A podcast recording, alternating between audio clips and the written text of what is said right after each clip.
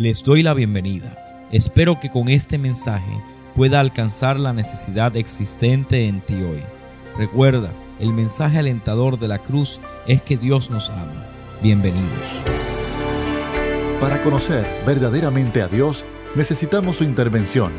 Bienvenidos al Ministerio Doctor Paz, el cual trae un mensaje alentador y donde el Doctor Luis Paz abre su corazón y presenta cómo Dios nos ha perdonado y redimido.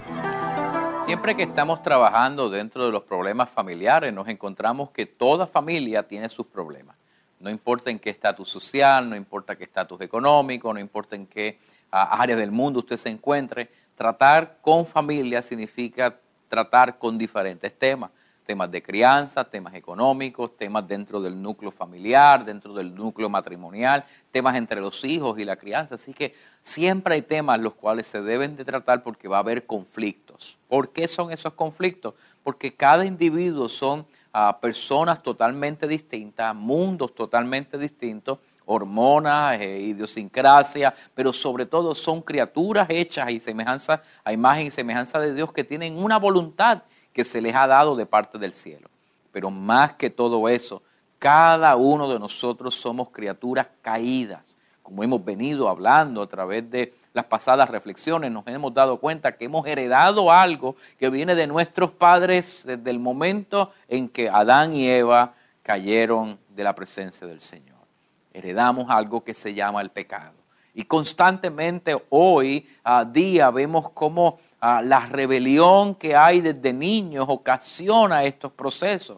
Pero cuando es dentro de la familia, es tan fácil a veces poder mirar la televisión y decir, bueno, las cosas andan mal, hay temas de corrupción, hay temas de violencia, pero cuando eso pasa dentro de la familia, cuando un hermano se levanta y mata a un hermano, cuando un hijo mata a un padre, ese, esa violencia cada día la estamos viendo más dentro de nuestra sociedad. Y nos preguntamos, ¿esto se ha salido de control? Bueno, la realidad es que la Biblia nos habla acerca de cómo la primera familia que es expulsada del jardín, como llegamos a la última reflexión y tuvieron que manejar el tema de la muerte como una bendición que Dios les daba para ah, eh, ser libertado de este cuerpo mortal y poder tener la oportunidad de salvación.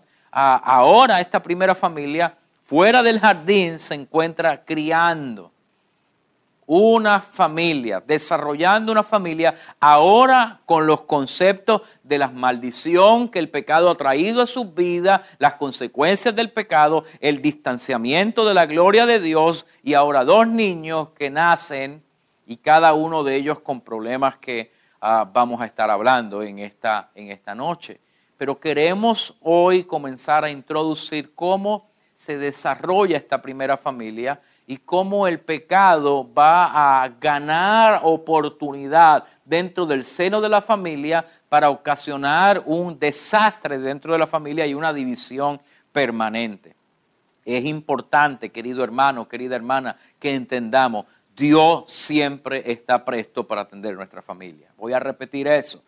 Dios siempre está presto para atender tu casa porque Él está viendo cada una de nuestras acciones, está viendo el deseo de nuestro corazón, pero sobre todo está deseoso porque le permitamos a Él operar en nuestra vida y tomar control de nuestras acciones y de nuestras motivaciones del corazón. Así que ve conmigo el libro de Génesis, Génesis capítulo 4. Vamos hoy a intentar trabajar los primeros siete versículos. Génesis capítulo 4, versículo 1, lee así la palabra del Señor. Conoció Adán a su mujer Eva, la cual concibió y dio a luz a Caín. Y dijo, por voluntad de Jehová he adquirido varón. Después dio a luz a su hermano Abel, y Abel fue pastor de ovejas, y Caín fue labrador de la tierra. Y aconteció andando el tiempo que Caín trajo del fruto de la tierra una ofrenda a Jehová. Y Abel trajo también de los primogénitos de sus ovejas, de lo más gordo de ellas, y miró Jehová con agrado a Abel y a su ofrenda. Pero no miró con agrado a Caín y, a su, y la ofrenda suya, y se ensañó Caín en gran manera y decayó su semblante. Entonces Jehová dijo a Caín, ¿por qué te has ensañado? ¿Y por qué ha decaído tu semblante? Si bien hicieres, no serás enaltecido, y si no hicieres bien, el pecado está a la puerta. Con todo esto, a ti, a ti será tu deseo, y tú te enseñorearás de él. Es interesante varios elementos. Muchos conocemos la historia de Caín y Abel como este momento atroz en el cual Caín, siendo hermano de Abel, se lo lleva al campo y yo creo que en las próximas reflexiones trabajaremos uh, el asesinato de Abel, un asesinato cruel, un asesinato en las manos de su propio hermano carne de su carne, sangre de su sangre, ah, se habían criado juntos y este muchacho es airado en un momento dado. ¿Cómo se desarrolla eso? Bueno, para entender estos conceptos tenemos que ver la estructura familiar que se va desarrollando. En primer lugar, el versículo 1 dice que Adán conoce a su mujer. Este Conocer en el término hebreo no quiere decir otra cosa que tuvo relaciones, se acercó a su mujer, tuvo relaciones sexuales y concibió a un hijo. En otras palabras, el capítulo 4 comienza estableciendo que la unión entre el hombre y la mujer es la que ha sido vinculada por Dios para el proceso de procreación. Porque es esto importante. Porque aunque algunos teólogos como Agustín ven el sexo o las relaciones sexuales solamente para procrear, esto no es lo que está diciendo el texto sagrado. Lo que está estableciendo el texto sagrado es que en medio del proceso en el cual son expulsados del jardín del Edén, Adán siguió teniendo una relación con su esposa y hubo un fruto que se desarrolló de este. En otras palabras, Dios continuó bendiciendo la unión entre un hombre y una mujer. Y usted me ha escuchado hasta el cansancio hablar acerca de que dentro de la estructura bíblica nosotros podemos ver sin miedo a equivocarnos que desde el principio Dios ha visto el seno de la familia como la unión entre un hombre y una mujer significa que la unión sexual de un hombre y una mujer solamente es para concebir. Bueno, yo exhorto a mis hermanos que puedan leer el cantar de los cantares y darse cuenta de cómo el hombre, su cuerpo es para la mujer y el, cuerpo de la mujer para el hombre, para que haya deleite el uno con el otro ahora la capacidad de la semilla que Dios ha colocado en el hombre y la capacidad de la semilla que ha colocado la mujer, en esa unión entre el hombre y la mujer hay un proceso que da fruto. Para los primeros hebreos, los primeros ah, pueblos, la concepción era una bendición de parte de Dios. Así que cuando un hombre se acercaba a una mujer y la mujer quedaba encinta, era un proceso maravilloso. Era visto como una bendición de Dios. Y cuando una mujer era estéril, se veía como una maldición que la mujer tenía, porque la mujer veía como una gran bendición el fruto de esa unión.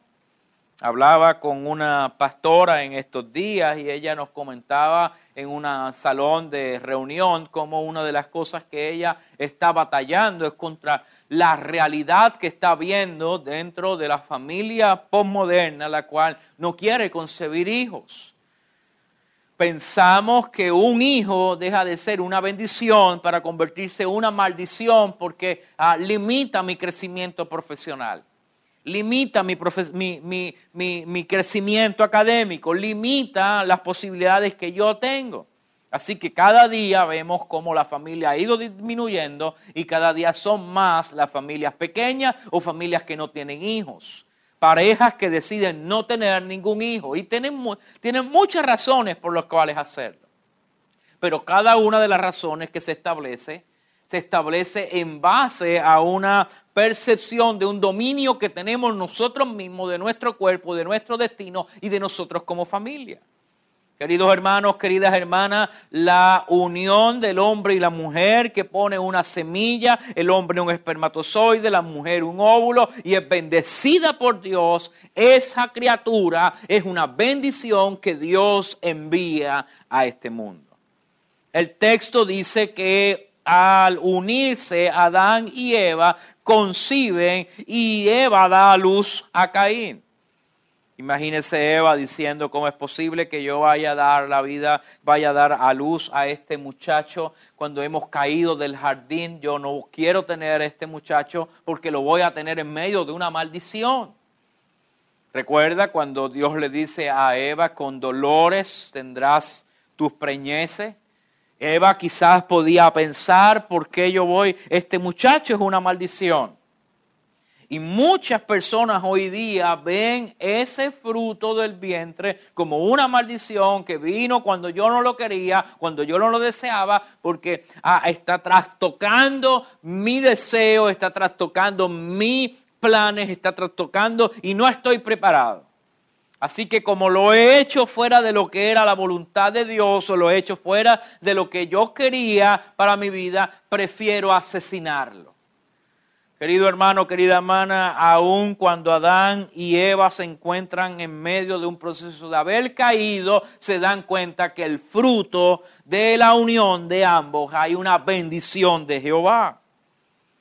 Mire, el texto dice, porque por voluntad de Jehová lo habían, habían adquirido varón.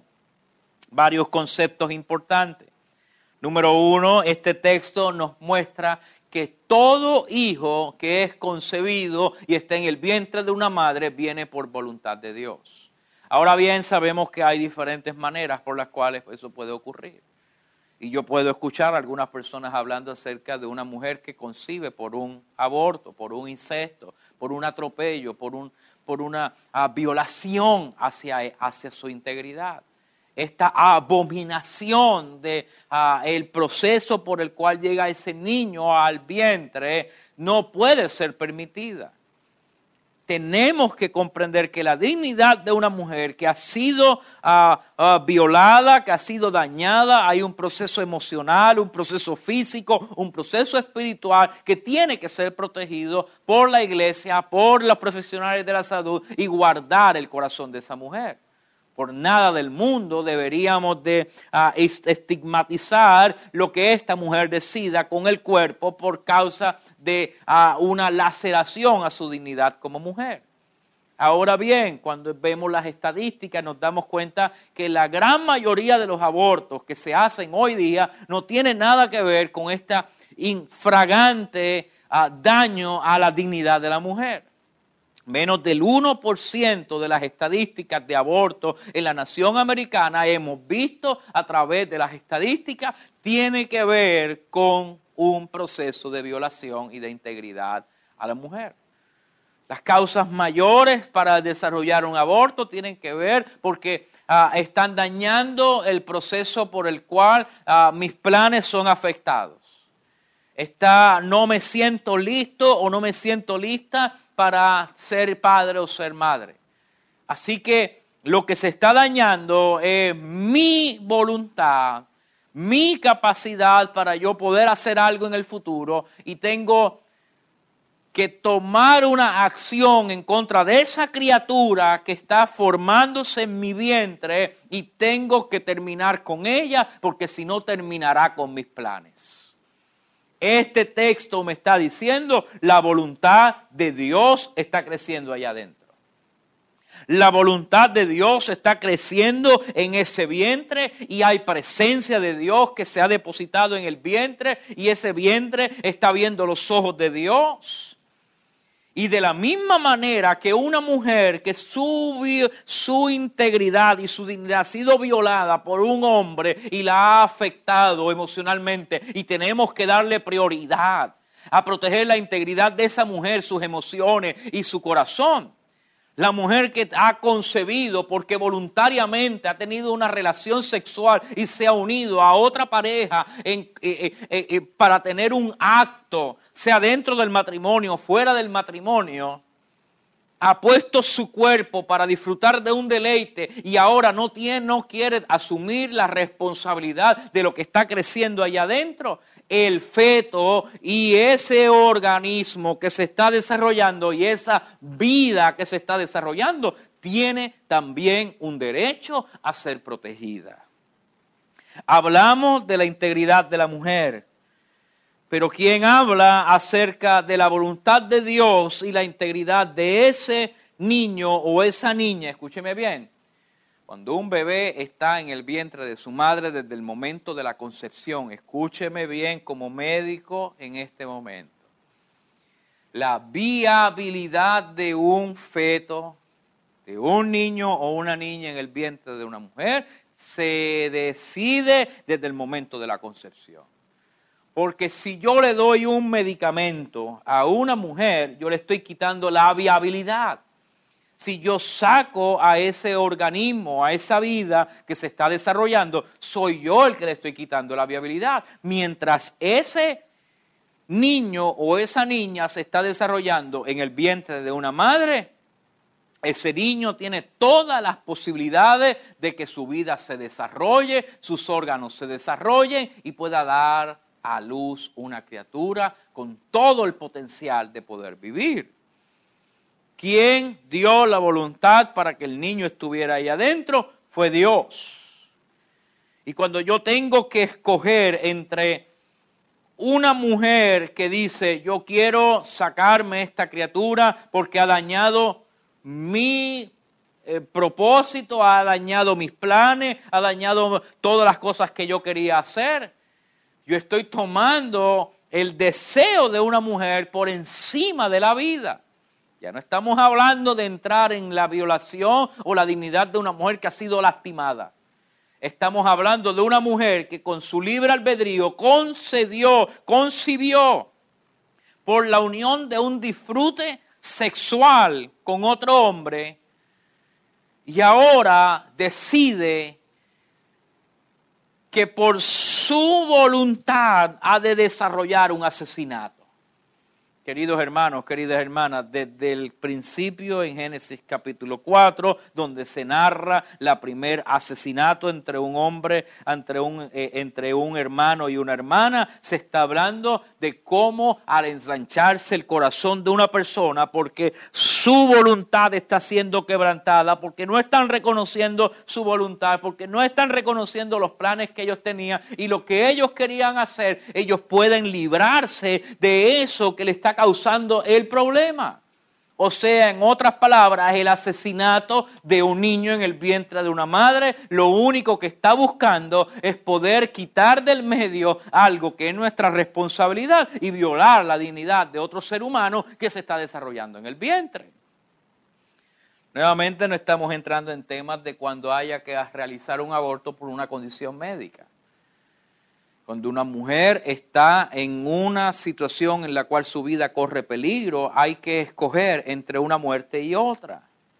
Y siempre un médico va a escoger por la vida que la mujer tiene porque el pronóstico de vida de la mujer es mucho mayor que el del feto, que posiblemente no tenga una gran expectativa de vida. Nuevamente, los problemas éticos que conllevan constantemente son enfrentados ante una realidad. La voluntad de Dios se está ejecutando. Querida mujer, querido hombre, toda concepción en el vientre de una madre hay una voluntad de Dios que se está desarrollando. Y la pregunta que nos debemos de hacer es, ¿con qué dignidad yo me acerco a ese vientre? ¿Qué nivel de dignidad le estoy dando? Estoy dando el nivel de dignidad que esa criatura tiene como imagen y semejanza de Dios.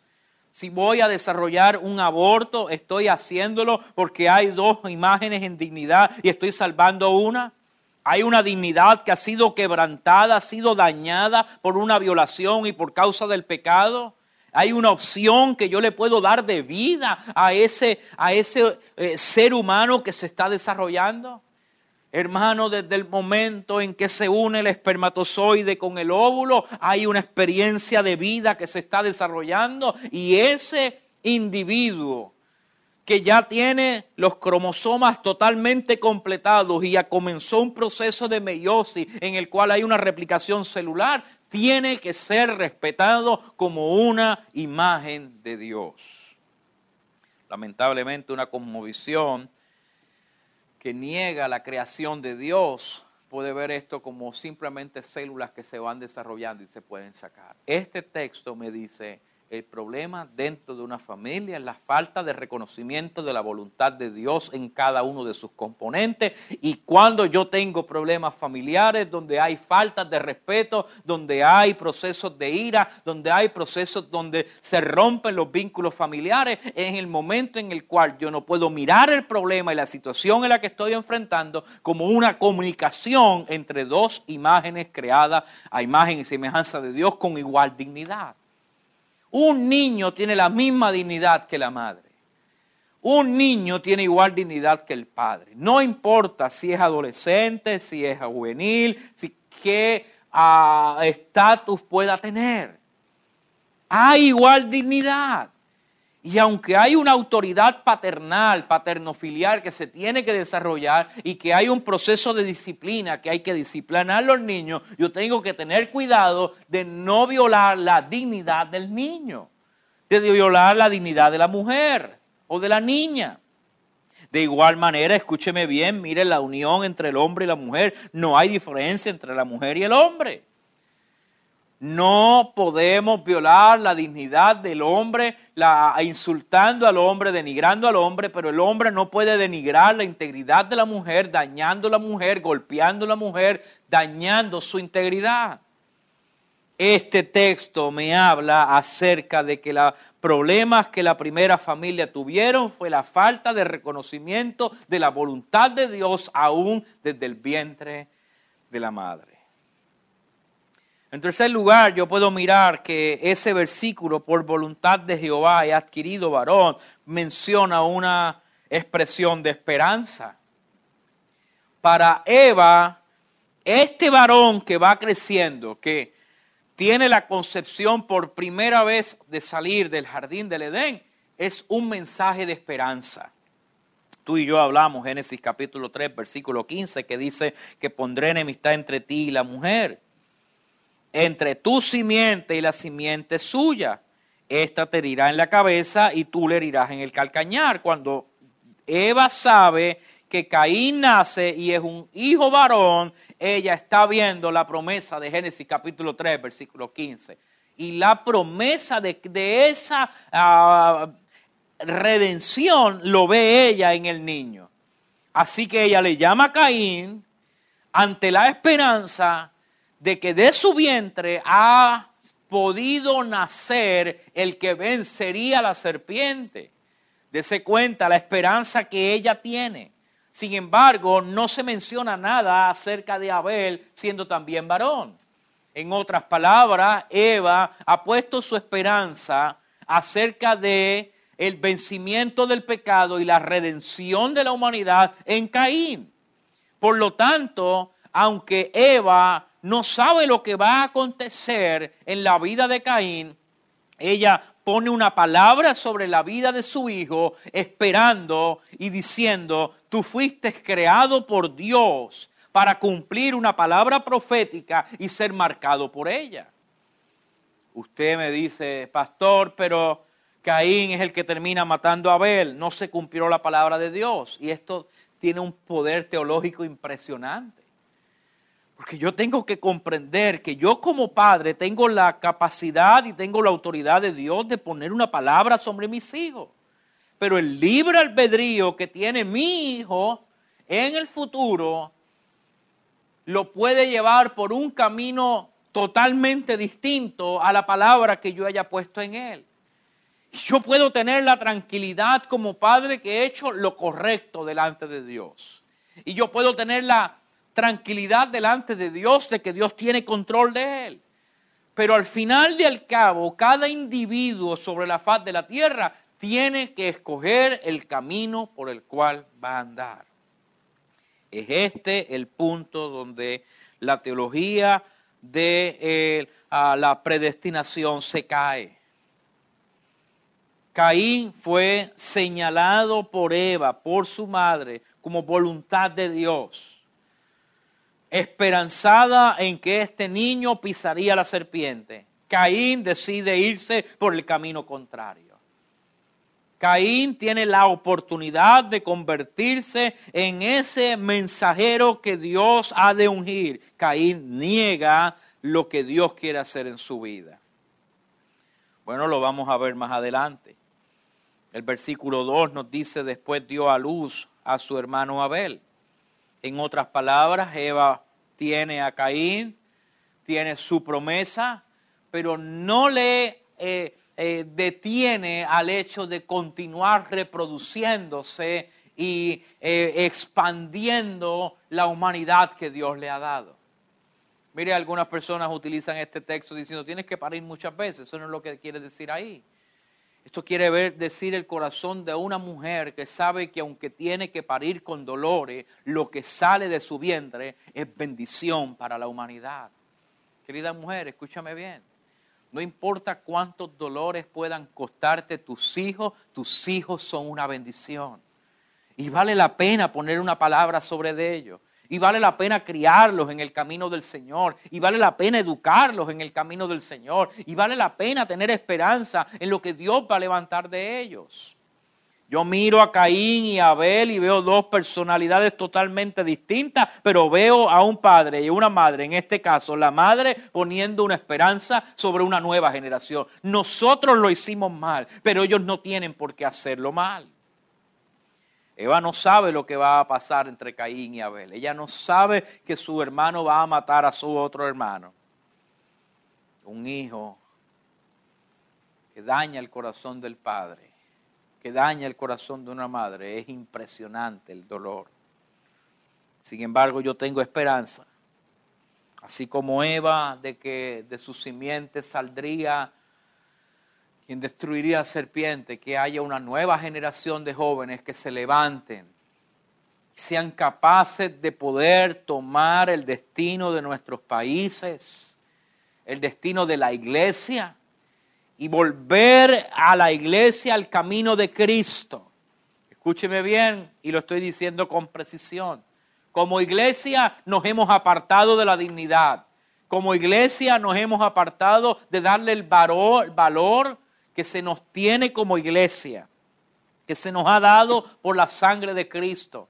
La esperanza de la predicación del Evangelio, la esperanza de poder ah, servir a nuestro prójimo. Y nos hemos encerrado en paredes y hemos creado unas instituciones de hombres, las cuales están cada día sucumbiendo ante una realidad de una juventud que ya no cree en nosotros pero yo creo que Dios ha de levantar una nueva generación. Yo creo que debemos de seguir reproduciéndonos. Yo creo, queridos hermanos, que hay que seguir poniendo nuestra confianza en Dios para que haya una juventud nueva que se levante. Pero hay que mirarlos. Hay que acercarse a ellos. Hay que ser intencionales con los jóvenes.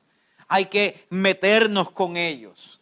Hay que entender lo que ellos están hablando pasado, el pasado sábado estuve en una actividad de jóvenes en la iglesia MEC y a las nueve de la noche, nueve y media de la noche, ellos seguían brincando, seguían cantando y las fuerzas ya no me daban y me di cuenta que el tiempo me está pasando.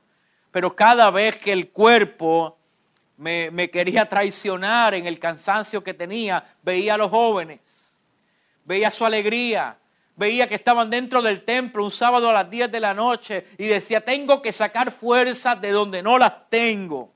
Porque nos estamos reproduciendo y hay esperanza. No están tirando piedra allá afuera, no están en un concierto gritando y cantando canciones nefastas como las que están cantando hoy día. Están adorando a Dios, están buscando su presencia y yo tengo que sacar fuerzas de donde no las tengo. Dios, dame fuerza. Padre, Lleva a tus hijos a la iglesia. Saca tiempo para estar con ellos. Escúchales. Apoya a las sociedades de jóvenes. Apoya las actividades de jóvenes. No solamente los tires allí y los vayas a buscar en dos o tres horas. Envuélvete con ellos en la experiencia. Disfruta lo que ellos están haciendo.